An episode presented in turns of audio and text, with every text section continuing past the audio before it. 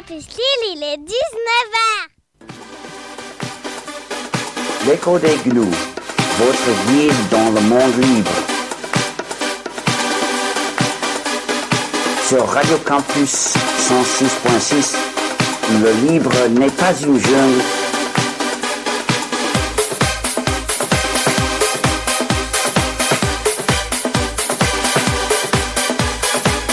Le livre n'est pas une jungle comme le logiciel privateur.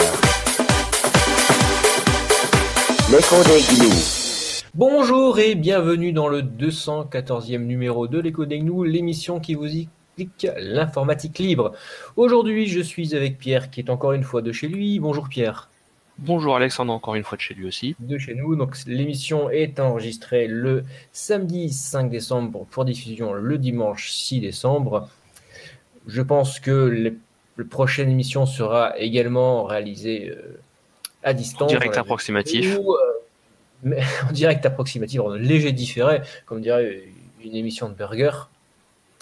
Dans la mesure où euh, les, les universités ne rouvrant pas avant la mi-janvier, Radio Campus est lié aux mesures qui s'appliquent aux universités.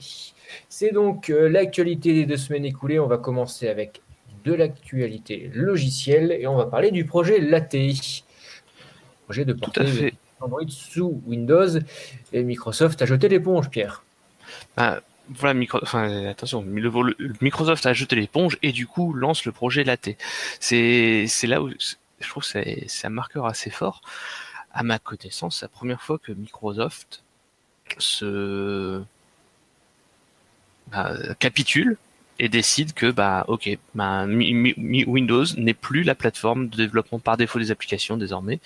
Et du coup micro Windows pour rester utilisable pour rester euh, à jour à la mode etc ou pour, pour survivre Windows Alors, doit accepter de faire tourner des applications tierces. Par ailleurs, porter ses applications sous Android, ses applications euh, phares euh, de Microsoft Office. Oui, alors attention, par contre, c'est toujours des ports avec des petites étoiles pour dire oui, alors il y a ça qui marche, mais cette fonctionnalité-là, on l'a pas portée, mais celle-là, elle, est dispo, mais attention, il y a des limites. Il y a beaucoup de petites étoiles comme ça dans les ports des applications Microsoft, euh, en tout cas sur euh, les versions web, sur les Android aussi. De toute façon, Android se prête pas à la création de contenu. En tout cas, les téléphones portables et les tablettes ne se prêtent pas du tout à la création de contenu. C'est pas du tout les mêmes paradigmes que les applications de bureau, donc du coup, c'était normal qu'ils portent pas tout, mais euh, est-ce qu'ils n'ont pas tout porté aussi pour avoir certains certains avantages, on va dire, à l'utilisation sur un PC Ça, c'est un autre débat. Mais là, en tout cas, c'est c'est un signal assez fort. C'est voilà, on admet, ben, les gens ne développent plus les applications en priorité pour Windows. C'est c'est c'est c'est- bah, c'est- non, mais c'est c'est la fin quoi. Microsoft a le monopole sur euh, une architecture qui est euh, de plus en plus euh, en déclin. Voilà, mais c'est- enfin c'est moi moi je suis estomaqué par une telle actualité. Enfin c'est c'est la la fin d'une époque. Enfin c'est c'est c'est 30 ans de règne qui se Ça, C'est terminent. surprenant au final. hein. C'est peut-être euh, bon, ça, ça marque le coup. C'est, je dirais, un, un aveu de la part de Microsoft, presque un aveu de la puissance. Mais euh, ça reste dans le sens de l'histoire.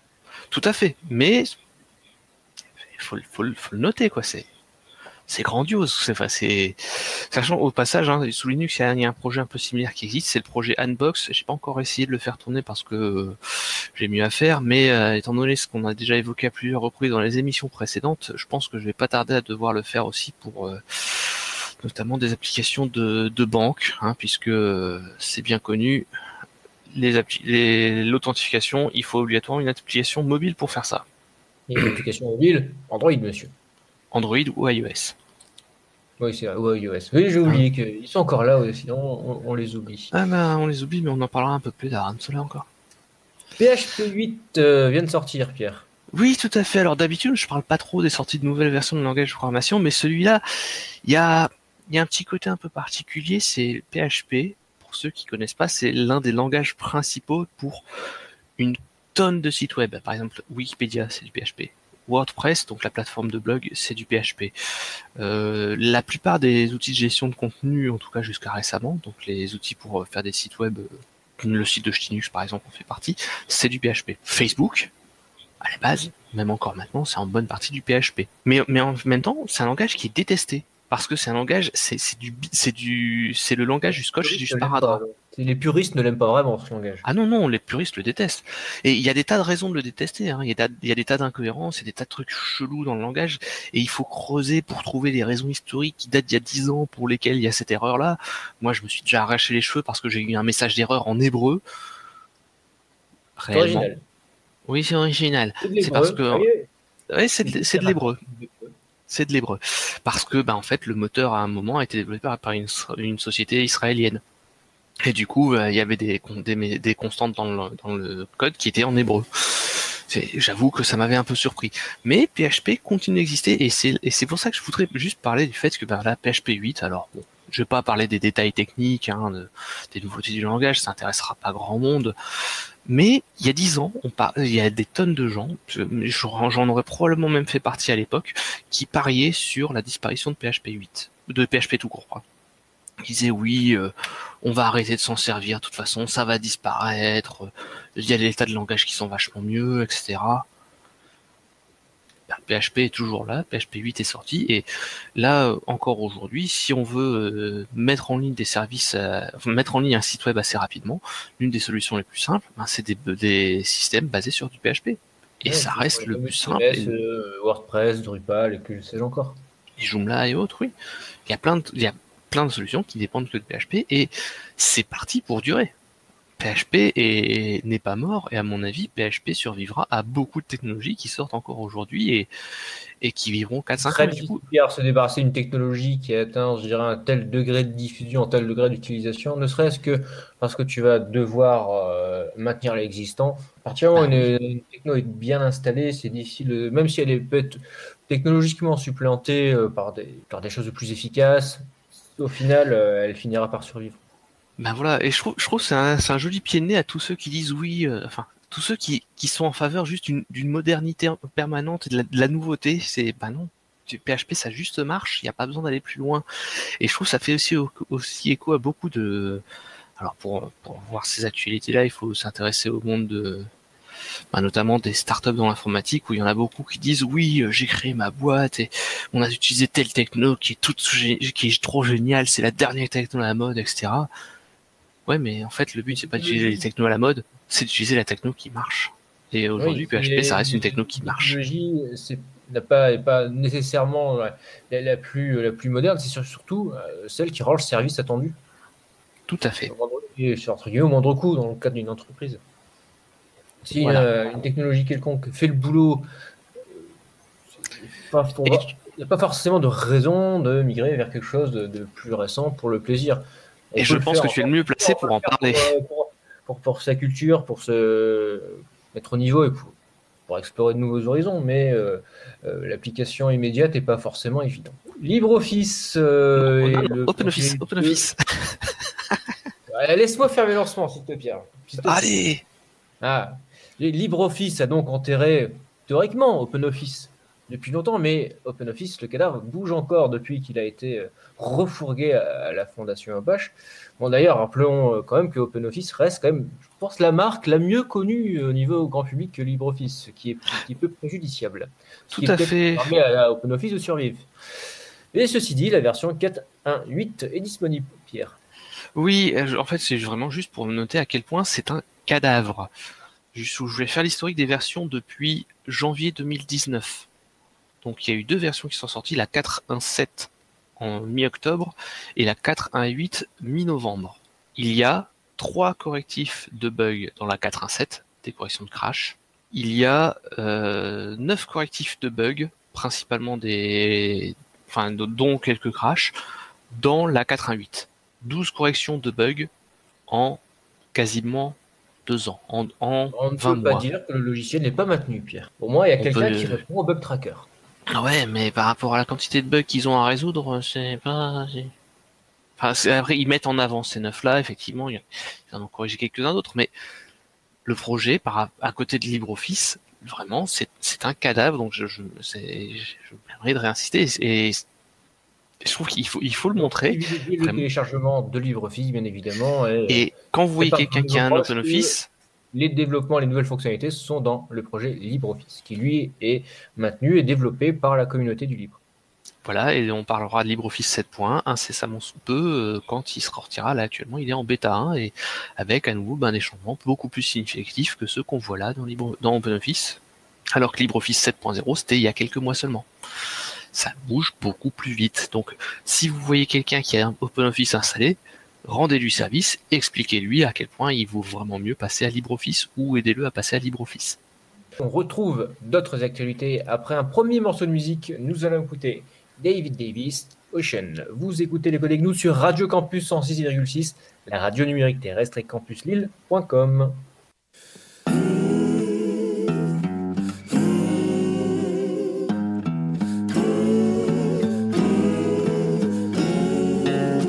more time, one more time, say.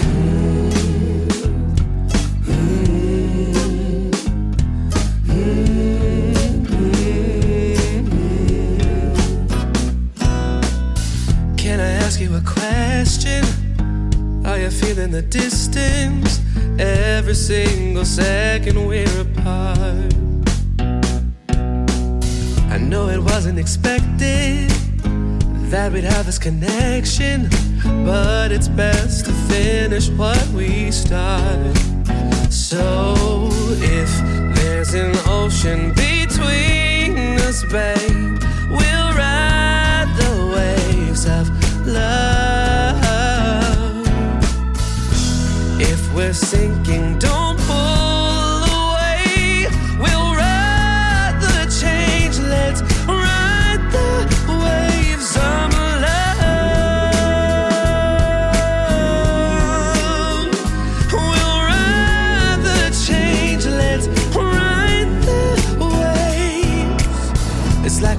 in feelings, and my tide isn't shifting.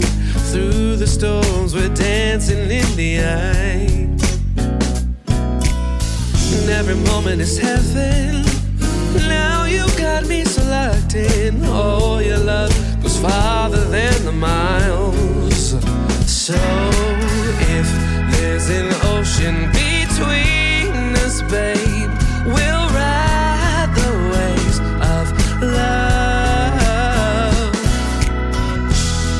we're sinking,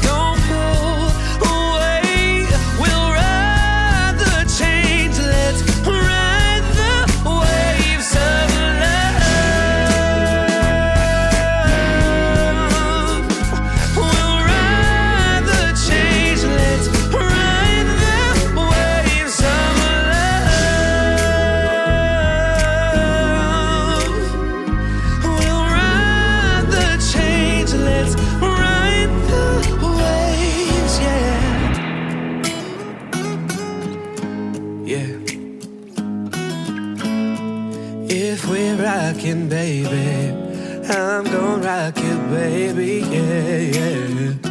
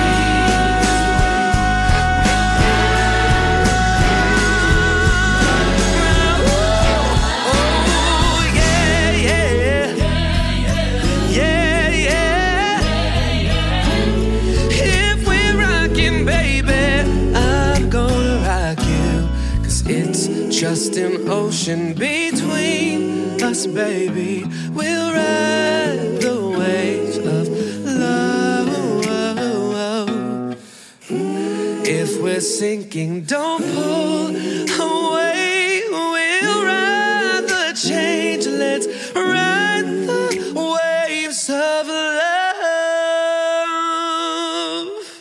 C'était David Davis, Ocean. Vous écoutez les codes GNU sur Radio Campus 106,6, la radio numérique terrestre et campuslille.com partout dans le monde.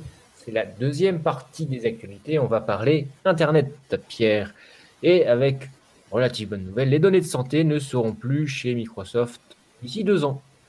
Voilà, bon, d'ici deux, d'ici deux ans, promesse d'Olivier Véran. hein, donc, euh, c'est c'est bien, il, il était temps. Après, ça aurait peut-être été intelligent de pas les mettre là-bas dès le début, quand même.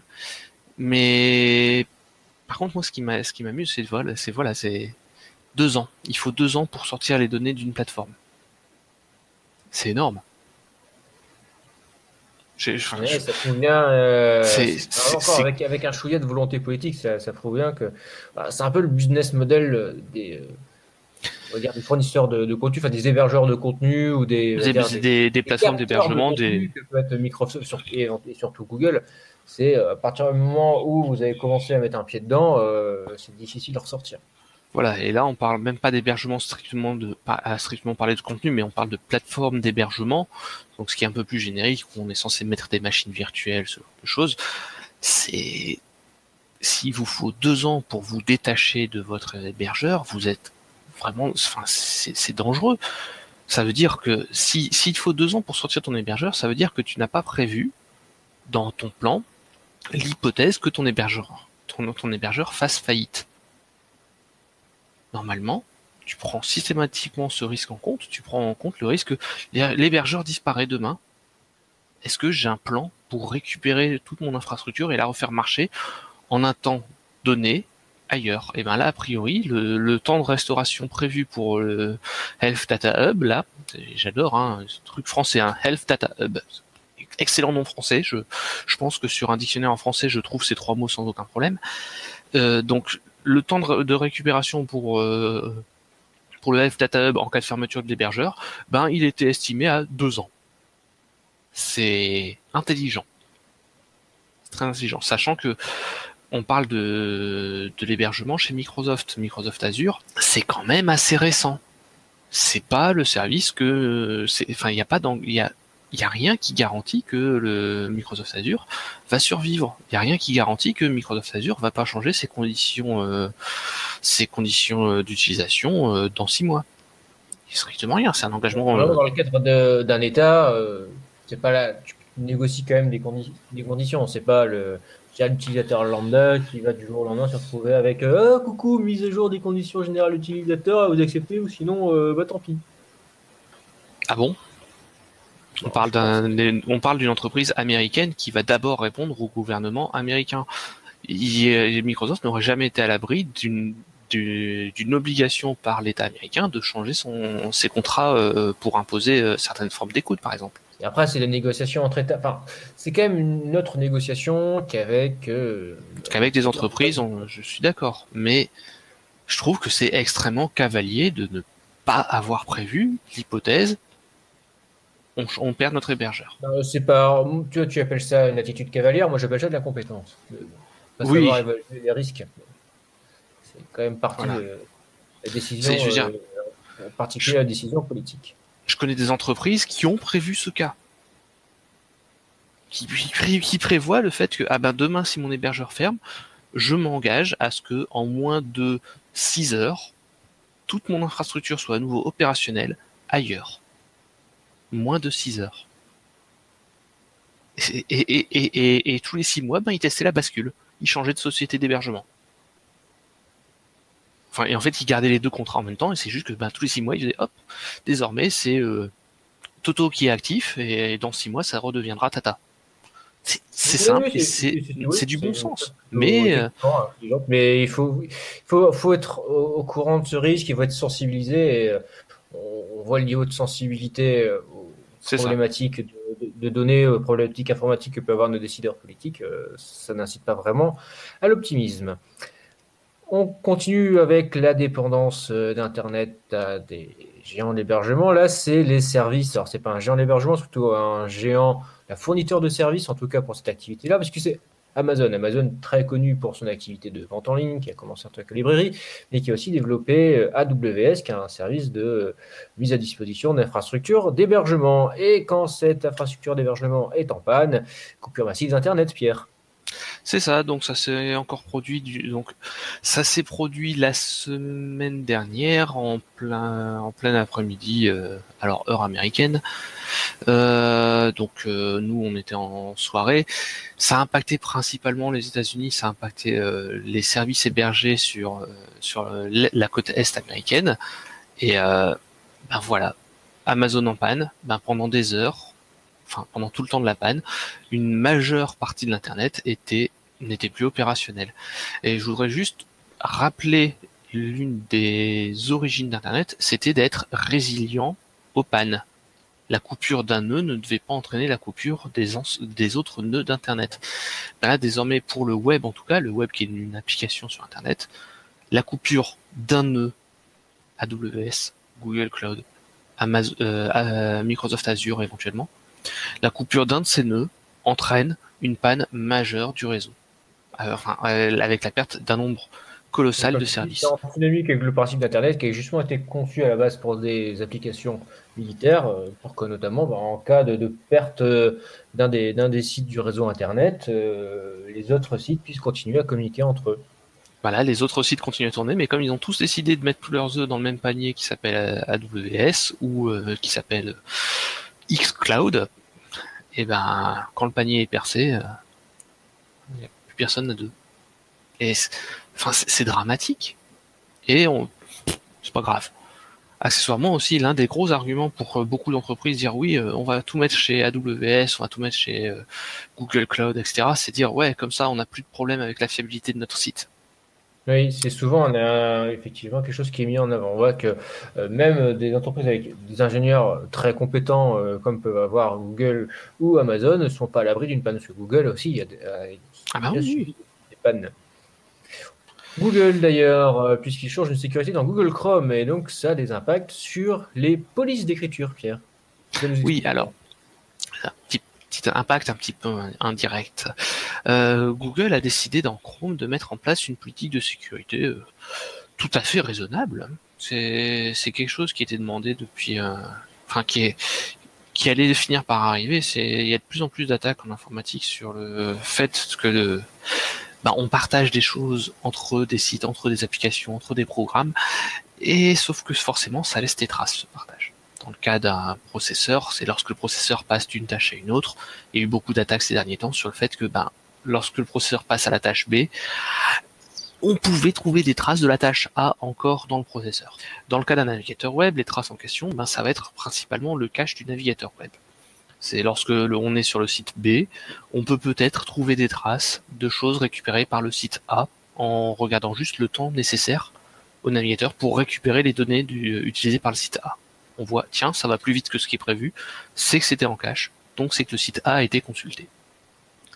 Google a donc dit, on va faire une solution pour éviter cette, euh, attaque-là, qui est c'est un vrai problème de sécurité, on va découper le cache du navigateur web. Et donc désormais, il va y avoir des, le cache va être découpé, au lieu d'avoir un gros cache pour l'ensemble des sites web, on va découper le cache, on va avoir le cache du site Wikipédia, le cache du site LinuxFR, le cache du site donc, une requête sur un site internet ne sera accélérée que euh, pour le site en question. Tout à fait. Et, et c'est là où c'est très très drôle, c'est que ça détruit complètement l'impact d'un service, alors que j'ai déjà critiqué à plusieurs reprises dans cette émission. C'est un ensemble de services qui sont développés et Google fait partie des gens qui mettent à disposition gratuitement ce genre de service. On a déjà dit à beaucoup de reprises, si c'est gratuit, c'est que c'est vous le produit. Bon là, en l'occurrence, si c'est gratuit, c'est que c'est vos utilisateurs le produit. Euh, le service, les services en question, c'est des CDN. Donc les, des services en fait de fourniture de contenu statique. euh, et là, en l'occurrence, c'est notamment Google Fonts qui est assez intéressant. Enfin, l'impact sur Google Fonts c'est assez intéressant. Google Fonts, c'est Google qui dit vous embêtez pas à héberger les polices de caractère vous utilisez, vous utilisez sur vos sites web. On les héberge tous pour vous chez nous. Et puis vous avez même pas à payer pour la bande passante ni rien. C'est nous qu'on fournit pour toute la planète. Cadeau. Ce qui leur permet en fait d'être au courant des sites qui sont créés à l'avance. Ça leur permet d'avoir des informations sur quels sites sont créés, quels sites utilisent leur police, etc. Et du coup, ça les aide aussi à indexer plus de contenu. Un petit effet qui se coule justement. C'est pour ça que c'est gratuit. Et du coup, ben là, ce genre de service, ça repose notamment sur le fait que lorsqu'on se connecte au site A et que le site A utilise, mettons, euh, la police de caractère Helvetica, on va ensuite sur le site B qui utilise la police de caractère Helvetica. Ah ben la police de caractère Helvetica, elle est déjà en cache. Il n'y a pas besoin d'aller la retélécharger. Gain pour l'utilisateur, c'est plus rapide. Ben là, du coup, vu que désormais le cache est séparé, ben, tous les services type Google Fonts, alors ça va impacter aussi des Cloudflare éventuellement ou des tas de sites qui hébergent des, bibliothèques JavaScript par exemple pour utiliser partout sur Internet. Et bien d'un coup, tous, ces, sites- tous les sites qui emploient ces services-là vont se retrouver ralentis, ou plutôt ils vont perdre le gain de vitesse qu'ils avaient eu, et tous les hébergeurs de, de ce genre de, de, de fichiers statiques, donc les Google Fonts, etc., ils vont se retrouver d'un coup avec une facture de bande passante qui va augmenter. Il va exploser, oui. Je, trouve, je trouve l'anecdote rigolote. Je trouve ça méritait d'en parler. Merci Pierre. On se retrouve pour la troisième partie des actualités après un second morceau de musique. On va écouter Lona, Catin d'harmonie. Vous écoutez les Codecs Nous sur Radio Campus 106,6 campuslille.com et la radio numérique terrestre.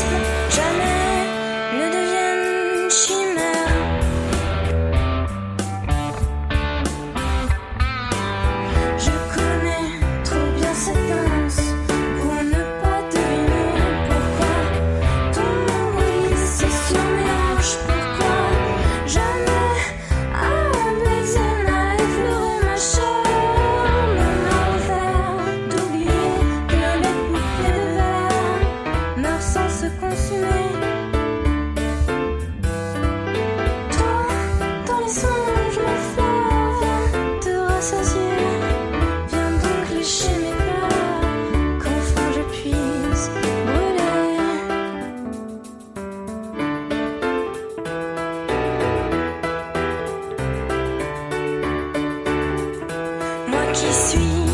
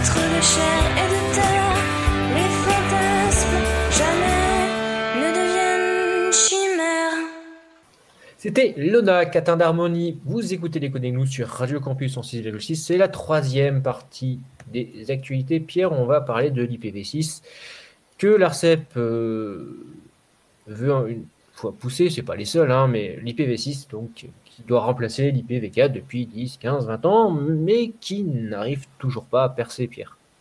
Tout à fait. Donc l'ARCEP ces derniers temps, alors, ils ont d'abord, ils, essayent de pousser déjà auprès des entreprises pour leur dire non mais passez à l'IPv6, euh, s'il vous plaît, il faut le faire au bout d'un moment. Autant dire que moi, moi, dans la boîte dans laquelle je suis, ils s'en tamponnent le coquillard avec une babouche. Donc euh, autant dire que effectivement il y a besoin de cibler les entreprises, mais peut-être qu'au bout d'un moment il faudra essayer d'envisager de trouver des solutions pour contraindre. Mais ils ont aussi publié des chiffres sur la progression de l'IPv6 en France et euh, et c'est pas fameux. C'est- Pour, donner une idée, hein, en termes de réseau, euh, alors ADSL euh, et fibre, Free se débrouille très très bien, Orange est pas très loin derrière, euh, Orange, SFR et Bouygues sont à la ramasse. Tout, pour ce qui est 4G par contre, Orange, il y a 1% qui est activé, les autres, c'est 0%. Autant dire qu'on est... Ouais, il me semble bien que quand je suis sur le réseau, euh, bon, je suis sur le réseau d'Orange, pas je suis Orange, le réseau d'Orange, effectivement, euh, j'ai une IPv6. Eh ben, tu fais partie des rares 1%. Et justement, c'est le problème, c'est que ben, le déploiement d'IPv6, c'est indispensable pour la survie réellement d'un- de l'Internet tel qu'il a été conçu. C'est pour ça que je voudrais en reparler. C'est pas l'IPv6, c'est pas un sujet technico-technique. C'est un sujet qui, en particulier pour nous libristes, est très important. Le but, enfin, avec IPv6, c'est la possibilité pour nous, pour nous tous, de pouvoir encore non pas être consommateurs de services Internet, mais de pouvoir avoir chez nous, sur nos ordinateurs, des services exposés sur Internet. La, la différence est assez importante, c'est je ne suis pas en train de consommer des services sur Internet, je suis en train de participer à Internet. Alors, rien n'interdit aujourd'hui, euh, ben vous voulez envoyer, partager vos photos de famille, eh ben oui, vous allez sur euh, des Google Photos ou des je ne sais quoi, euh, des Dropbox ou je ne sais quel autre service euh, propriétaire en ligne ou des WeTransfer, je ne sais pas, et vous envoyez vos fichiers sur des serveurs tiers et puis ben comme ça après vous avez un lien que vous repartagez avec votre famille ou des réseaux sociaux comme Facebook ou je ne sais quoi. C'est bien, c'est bien. C'est pas du tout comme ça qui était prévu Internet. En respectant Internet, ce qui, ce qui devrait se passer, c'est plutôt vous pouvez partager depuis votre ordinateur. Vous devriez pouvoir dire eh ben ce dossier, mon dossier photo sur mon ordinateur, je le partage à toute ma famille, et puis ben les autres membres de ma famille, ils peuvent aller accéder au dossier photo sur mon ordinateur. Ça, c'est la vision de ce qu'on devrait pouvoir faire sur internet, qui soit vraiment ouvert à tous pour que tout le monde puisse participer. Alors il y a un premier frein technique, on en a déjà parlé, c'est la DSL. Alors heureusement, ce frein est en train de disparaître à très grande vitesse en France maintenant, avec le déploiement euh, assez rapide de la fibre. Mais par contre, l'IPv6, c'est indispensable parce que en IPv4, donc euh, l'ancienne norme pour les adresses IP, on avait droit à seulement 4 milliards d'adresses IP pour la planète entière. C'est-à-dire très- un par terrien, en sachant que euh, ça inclut les réseaux d'entreprise euh, également. C'est ça. C'est pas assez. C'est pas assez du tout. On est déjà en pénurie d'IPv4. Donc aujourd'hui, il y a déjà des, gens qui, bah, notamment chez, Free, en ADSL, ils considèrent qu'ils sont en pénurie d'adresses IPv4. Et du coup, ce qui se passe, c'est que lorsqu'on a une ligne Free, en ADSL, en, euh, en IPv4, on n'a pas une adresse, on a le quart d'une adresse ça pose des problèmes pour certains services, par exemple pour euh, essayer d'utiliser BitTorrent pour certains services de jeux vidéo, etc. Mais bah, ils sont obligés de faire ce genre de contournement parce que il n'y a plus la place. En IPv6, le problème ne se pose pas puisqu'en IPv6, on a droit à je ne sais plus combien de milliers d'adresses IPv6 par atome sur la planète, grosso modo. On a de la marge. On a largement la marge. Et c'est là où l'IPv6 est extrêmement important. Et pour ceux qui répondent, c'est un argument qu'on entend malheureusement très souvent que oui, mais l'IPv6, c'est, euh, il y a un problème de sécurité puisque tous les ordinateurs deviennent visibles sur Internet et que bah, du coup, euh, il faut que chaque ordinateur soit protégé. et que tout. la translation d'adresse telle que c'est utilisé dans le réseau domestique, c'est pas une sécurité. La sécurité, c'est le firewall. C'est ça. Et rien n'interdirait aux opérateurs de fournir un firewall sur l'IPv6. C'est juste que la plupart s'en foutent. Ça, c'est un autre problème. Et là, par contre, l'ARCEP n'en parle pas, hélas, de ça. Mais l'IPv6, enfin, il serait plus que temps de pouvoir y passer. Après ça manque. l'IPv6, Pierre, on va parler neutralité du net, ou plutôt le gouvernement qui, avec une fausse bonne idée, légitimise le principe de la discrimination du contenu. Puisque le Tout à fait. gouvernement veut que les sites éducatifs soient gratuits sans que ce soit inclus dans le forfait Internet. Les forfaits C'est ça. En France, ça se fait pas avec les abonnements fixes. En Belgique, notamment, par contre, ça se fait. Et euh, par contre, quand les abonnements Internet mobiles, vous avez une enveloppe euh, de quelques dizaines de gigaoctets de, de données à consommer. Donc, euh, Ben, le gouvernement voilà, voudrait qu'une sélection de sites euh, ne, ne compte pas dans ce, dans ce quota, sauf que bah, ça vient à l'encontre du principe de neutralité du web, où on ne doit pas discriminer des services. Voilà, t'as tout couvert. en fait, ils, ils veulent faire la même chose que ce qu'ils font avec les numéros verts qu'ils font dans tous les sens. Hein. Ils font des numéros, numéros verts pour tout et n'importe quoi ces derniers temps. Et ben là, l'idée, c'est de pouvoir dire, ah ouais, mais les gens qui ont un accès limité à Internet, il faut que les sites euh, éducatifs soient gratuits et ne consomment pas les forfaits euh, Internet. Alors, ça fait penser à, c'est comme s'ils voyaient Internet comme étant le Minitel, grosso modo. C'est problématique. Et surtout, ben, oh, Ça valait bien le coup de lire après. ils ont- la, la Cour de justice de l'Union européenne ne peut pas le per- ne le permettra pas normalement. C'est interdit, même si c'est pour un but éducatif, ça, ça- marche pas. On n'a pas le droit de faire, de mettre un traitement discriminatoire du trafic. De plus, qu'est-ce que ça veut dire un site éducatif Enfin, comment on peut s'assurer que la connexion soit bien un site éducatif? Je reviens sur le point IPv6, IPv4.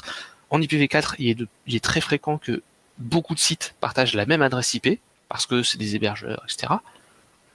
Et ben, comment on fait si sur la même adresse IP il y a euh, ben, du contenu pornographique et un site éducatif? Alors là, on te dira avec le nom de domaine, mais après, il y aura. Bah ouais, mais les op- les- opérateurs n'ont pas à aller voir le nom de domaine. Et quand c'est du trafic chiffré en HTTPS, ils ne peuvent pas le faire. Encore heureux. Donc, très très mauvaise idée en fait. Ça ne, c'est inapplicable et c'est dangereux. Par ailleurs, quelle va être la avec différence entre si- entre- possible- Effectivement, c'est possible de faire du, du filtrage par DNS, mais c'est vrai que ce genre de, de catégorisation, à moins de faire du DPI, dont on n'entend plus trop parler en ce moment, le deep Ouais, heureusement. effectivement. Donc, Voilà. Non, mais c'est- infaisable et c'est dangereux. Et en plus, ben derrière, euh, ça va créer une discrimination puisque ça veut dire qu'il y aura une- un catalogue de, de services éducatifs qui vont être agréés et d'autres qui vont non. On, eux, on aura dit que non. Ils n'ont pas signé la charte, euh, ils n'ont pas le partenariat. Un léger problème avec euh, tout ce qui est euh, extrême droite, négationniste euh, et raciste de tout poil. Ils essayent de les bannir, mais leur algorithme leur permet de se reconnaître et de créer un réseau entre eux, Pierre. Tout à fait. Donc là, euh, ces- derniers temps, Facebook effectivement a dit, euh, le, mois dernier, ils ont dit, euh, désormais, nous n'autoriserons plus le contenu qui dénie ou atténue l'Hol- l'Holocauste. Il y a un petit peu de temps, les mecs, mais ben le problème, c'est que en fait, il y a des journalistes qui se sont rendus compte que ben, aujourd'hui encore, de, nombreuses pages négationnistes restent actives. Et le pire, c'est que quand un utilisateur va sur ces pages-là, les algorithmes de YouTube, de YouTube, de Facebook, continuent de recommander du contenu similaire et donc créer encore aujourd'hui le plus grand des ré- réseaux de contenu négationniste automatiquement. C'est génial. Enfin, C'est- génial, ouais, vraiment, c'est des, c'est. Ah, attention, Les- on les va plus l'autoriser. On pourrait, Ah on non, mais-. Oui, voilà, c'est catastrophique. Et, et- mais voilà, il y a- il y a- ils n'ont pas répondu. Après Facebook, on va parler ayant droit.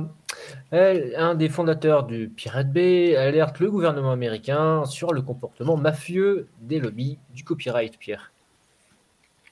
Tout à fait. Ben, c'est un petit peu ce qu'on ce depuis longtemps, c'est le fait que ben, les, lobbyistes, euh, notamment de d'Hollywood, ont de enfin d'Hollywood, ben, des, des majors américaines ont de plus en plus de pouvoir et tout en promettant de déjà tout en promettant de, pro- de protéger les artistes. De l'autre main, ils les sanctionnent, ils sanctionnent les plus petits artistes, en particulier fiscalement, en leur imposant des règles de production ou des contrats qui sont à perte pour les premières années jusqu'à ce qu'ils atteignent soit le niveau de star, soit ben, ben vous remboursez vos dettes et vous trouvez un boulot alimentaire. hein. Vous n'avez pas le choix. On, s'en plaint en France un petit peu, mais c'est la même chose aussi euh, aux États-Unis, c'est peut-être même pire là-bas. Et ces lobbies, ben, ils continuent de pousser auprès des auprès des, du gouvernement américain. Donc là, c'est les, les critiques de, de Pirate Bay qui continuent de pousser pour centraliser Internet et restreindre la liberté d'information. C'est c'est un résumé de ce qu'on critique tout, euh, en permanence ici, de toute façon, dans- c'est le but un peu de cette émission, hein, de critiquer cette, donc, Après- euh, cette surcentralisation et cette déformation de l'information. On va parler des ayants droit américains, on va parler maintenant des ayants droit français, leur porte-parole qui est le ministère de la Culture, qui fait plein de belles choses, mais euh, quand il s'agit de euh, liberté sur Internet, euh, n'est pas forcément un allié, pas du tout un puisque euh, donc la Commission euh, européenne a donc projet de directive donc, sur les filtrages euh, en ligne, ça on vous a déjà parlé. Donc, on Le fameux article 13. désormais l'article 17. Et euh, le ministère de la Culture est très déçu car euh, eux préféreraient qu'on on ait approuvé que l'on est bien euh, autorisé à euh, déposer un contenu sur un site avant de le faire. Qu'on on est bien détenteur des droits d'auteur ou que ce contenu est bien euh, un contenu original que l'on a le droit de publier. Sauf que le le- la Commission européenne, elle, préférerait plutôt, ou plutôt a, pour projet de ne filtrer que les contenus manifestement contrefaisants ou de- des contenus qui euh, sont notoirement susceptibles d'être contrefaits. Donc, les lobbies euh, des ayants droit euh, craignent que le filtrage automatique soit trop limité. Comme d'habitude, les ayants droit, plutôt que de parler de ce, genre de problème, préfèrent taper sur Google, qui est une cible un petit peu facile.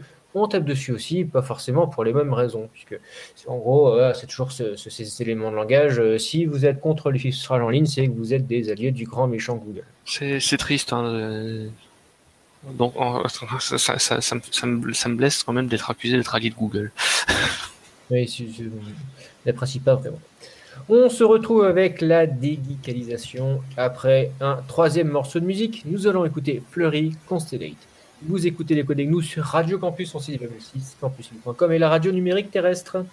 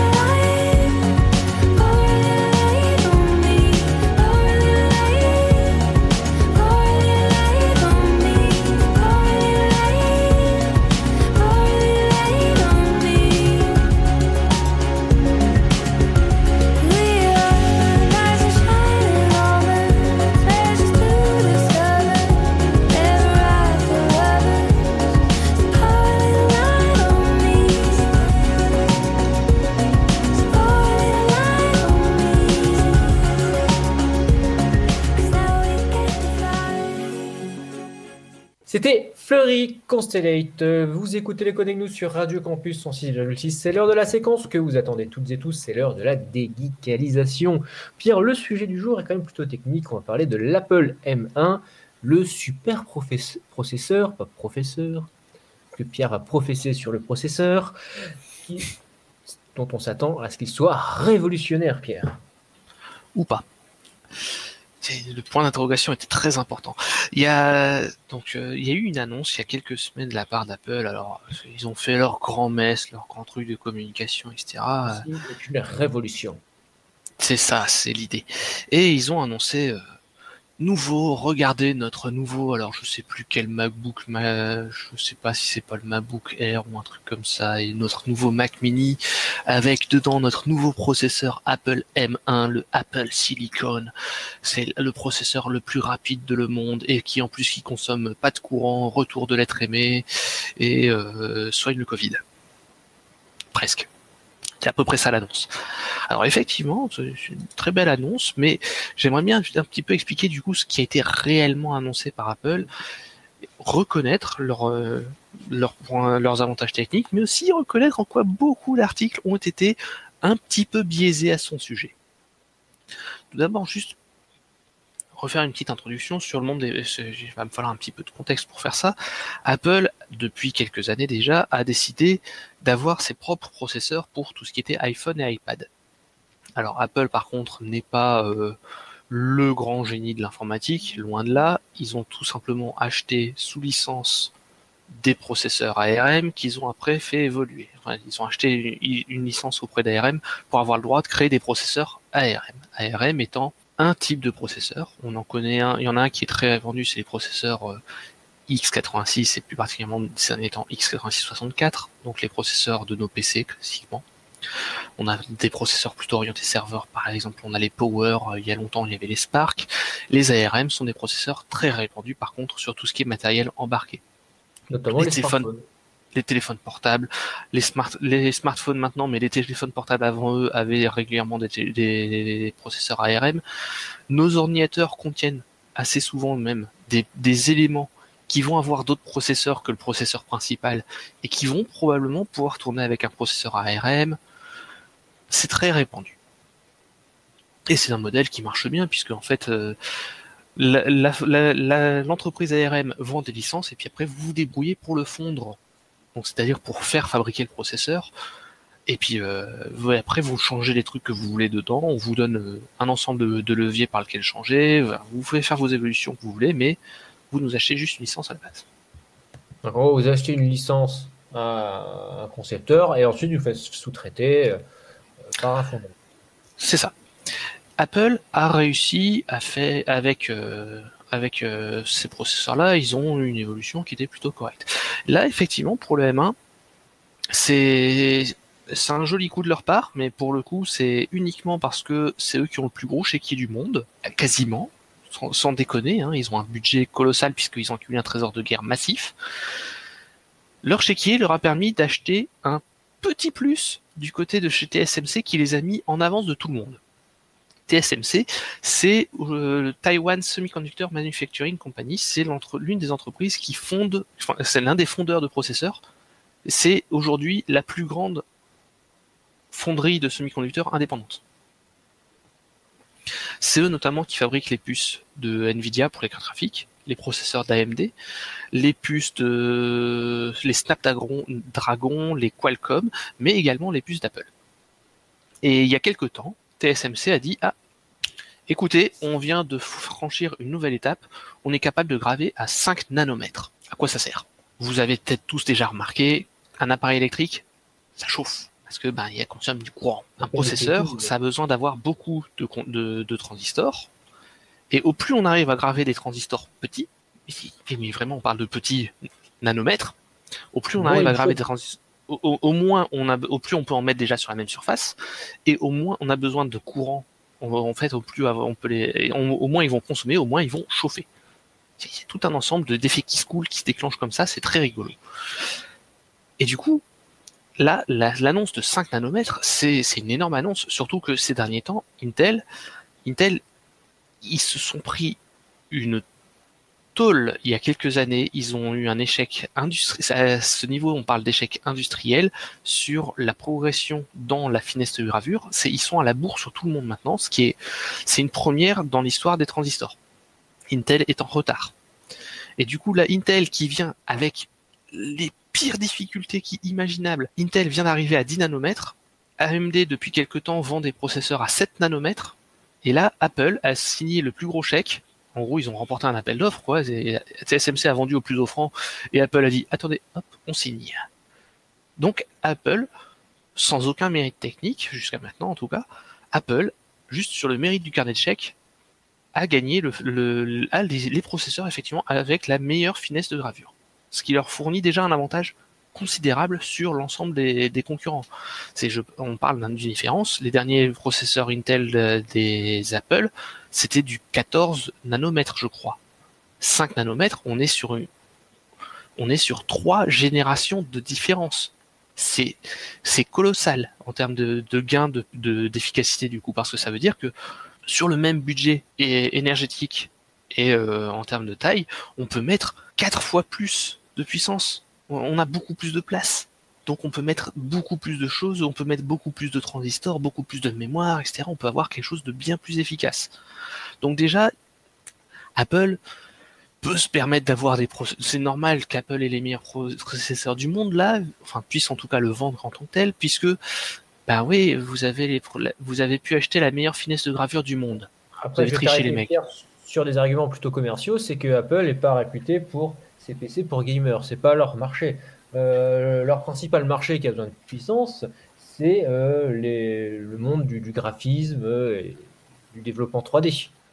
Ça Tout reste un marché limité. Les, les professionnels qui ont besoin d'une énorme puissance de calcul pour faire du traitement d'image, euh, ça reste numériquement, même si c'est prestigieux, on va dire, euh, au final, euh, le, le- le gros marché, ça reste le gamer. Est-ce qu'on peut s'attendre à voir Apple s'attacher, s'attaquer, du coup, s'ils ont des, des- des machines de guerre, euh, à essayer d'attirer les éditeurs de jeux pour euh, essayer d'attirer, euh, je dirais, les amateurs de jeux vidéo les plus exigeants Et bien justement non. C'est là, là qu'il y a du marché.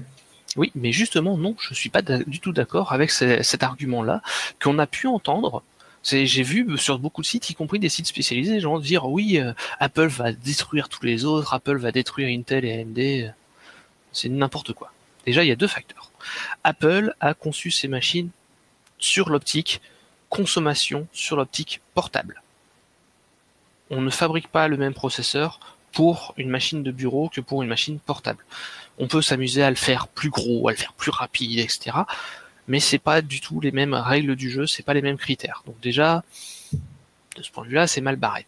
Apple ensuite a un autre élément, c'est qu'ils ont fait un processeur tout intégré. C'est à l'instar des processeurs qu'ils ont dans leur téléphone portable, c'est un processeur qui intègre la mémoire vive, la carte graphique et le processeur. C'est dans une seule puce, on a les trois. Du coup, ça veut dire que demain, Apple a envie de sortir une machine, on se rend compte que ah merde, les dernières applications web, euh, il y a eu une révolution dans les applications web, sauf que maintenant on a besoin de euh, 16 gigaoctets de mémoire strict minimum. Bah, Apple va être obligé de dire ah notre production de processeurs avec 8 gigaoctets de mémoire intégrée dedans, bah on va devoir l'acheter et on va devoir se mettre à fabriquer des processeurs avec 32 gigaoctets de mémoire. Ils vont avoir un temps de réaction qui va être très long. C'est peu probable qu'il y ait une grande évolution là-dessus, mais ça joue en leur défaveur. En gros, à quoi ça va leur servir à Apple? Là où ça leur sert, c'est que ils visent un marché précis, leur propre machine. Deuxième point, c'est les processeurs qui ne sont pas x86, c'est les processeurs ARM. Et en ARM, il y a un facteur clé, c'est que il n'y a aucune forme de stan- standardisation sur le fonctionnement basique de la machine, sur l'organisation des périphériques. Et du coup, les ordinateurs Apple, ça va être une tannée pour faire tourner autre chose que macOS dessus. Linus Torvalds a dit ah, franchement les dernières machines Apple là elles sont intéressantes j'aimerais bien en avoir une parce que pour un usage portable c'est vraiment intéressant d'avoir ce genre de processeur.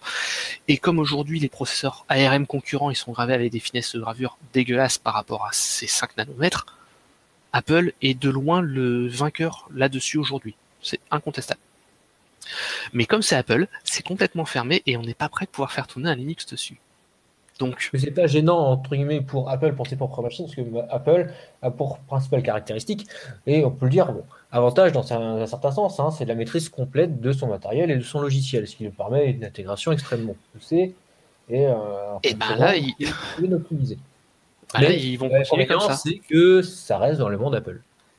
Et par contre, là où je trouve les argumentaires assez... euh, Il y a deux argumentaires que je trouve vraiment dégueulasses et que je tiens à évoquer ici. D'abord, c'est la comparaison qui est faite avec les, PC euh, actuels, notamment sur le... Ben déjà, Apple a le gain de la finesse de gravure, et un deuxième facteur, je tiens vrai... enfin, il y a deux, éléments que je tiens vraiment à mettre en avant.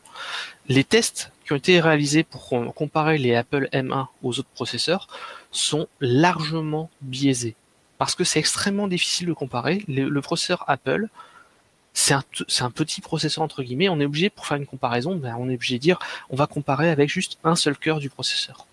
Sauf qu'en fait, cette comparaison-là, elle est fausse. Il me faudrait beaucoup plus de temps pour défendre en quoi elle est fausse, mais concrètement, les processeurs x86, ils sont faits grosso modo non pas pour fonctionner avec un test sur un seul cœur, mais pour avoir au moins un test sur plusieurs charges de travail en même temps. À l'inverse, le processeur Apple a été conçu pour systématiquement utiliser au maximum son cœur, même s'il a une seule charge de travail. C'est techniquement, je pourrais passer plus de temps à l'expliquer, mais ça veut dire que la plupart des tests se sont, sont biaisés d'un facteur 20-30% minimum en défaveur des machines x86. Donc déjà, il y a ce premier facteur-là qui est un peu dégueulasse. Et après, un deuxième élément, c'est que là, par contre, victoire d'Apple, c'est que, enfin, victoire pour Apple, le x86, c'est un jeu d'instruction, donc c'est le jeu d'instruction des processeurs euh, classiques. C'est le jeu qui date de il y a longtemps avant Jésus-Christ, il date des années 80. Il commence à être dépassé. Et euh, il y a des gains réels avec le, jeu ARM. Et en fait, là, là où Apple gagne pour l'instant, c'est que on n'a pas de concurrents. C'est des, équivalents, par exemple les Pinebook ou les Chromebook. Ben, personne n'a eu le chéquier d'Apple jusqu'à maintenant pour faire des processeurs à 5 nanomètres. C'est juste ça pour l'instant. Le, le gain d'Apple là-dessus, c'est le gain du plus gros chéquier. Euh. On verra donc. Moi, je trouve ça un peu dégueulasse. Donc, euh, bon, on, vous informe, on verra donc le- les conséquences donc, de ce, Bon, on se marrera un peu dans les prochaines de- années. cette acquisition, euh, enfin, acquisition de licence d'Apple. On, on voit ce qui- déjà ce qu'ils vont en faire et euh, en quoi ça, Ouais, ça suivre. de changer le, le marché de l'informatique personnelle des ordinateurs portables. Je doute général. que ça change le marché vu que ça implique que tout le monde passe sur macOS. C'est jamais arrivé, ça arrivera pas demain. Ah non, mais ça peut avoir des impacts. euh, du coup, euh, ça peut créer de l'émulation aussi, Pierre. Peut-être. À suivre. C'était le 214e numéro de l'écho des Gnous, enregistré le samedi 5 décembre pour diffusion le dimanche 6. On se retrouve dans deux semaines pour euh, la dernière émission de l'année. Ce sera l'écho des Gnous 215, enregistré normalement samedi 19 décembre pour diffusion dimanche 20, puisque les studios ne seront probablement toujours pas accessibles. En tout cas, nous, on vous souhaite une très bonne fin de week-end. Au revoir à tous et euh, portez-vous bien. Bye bye.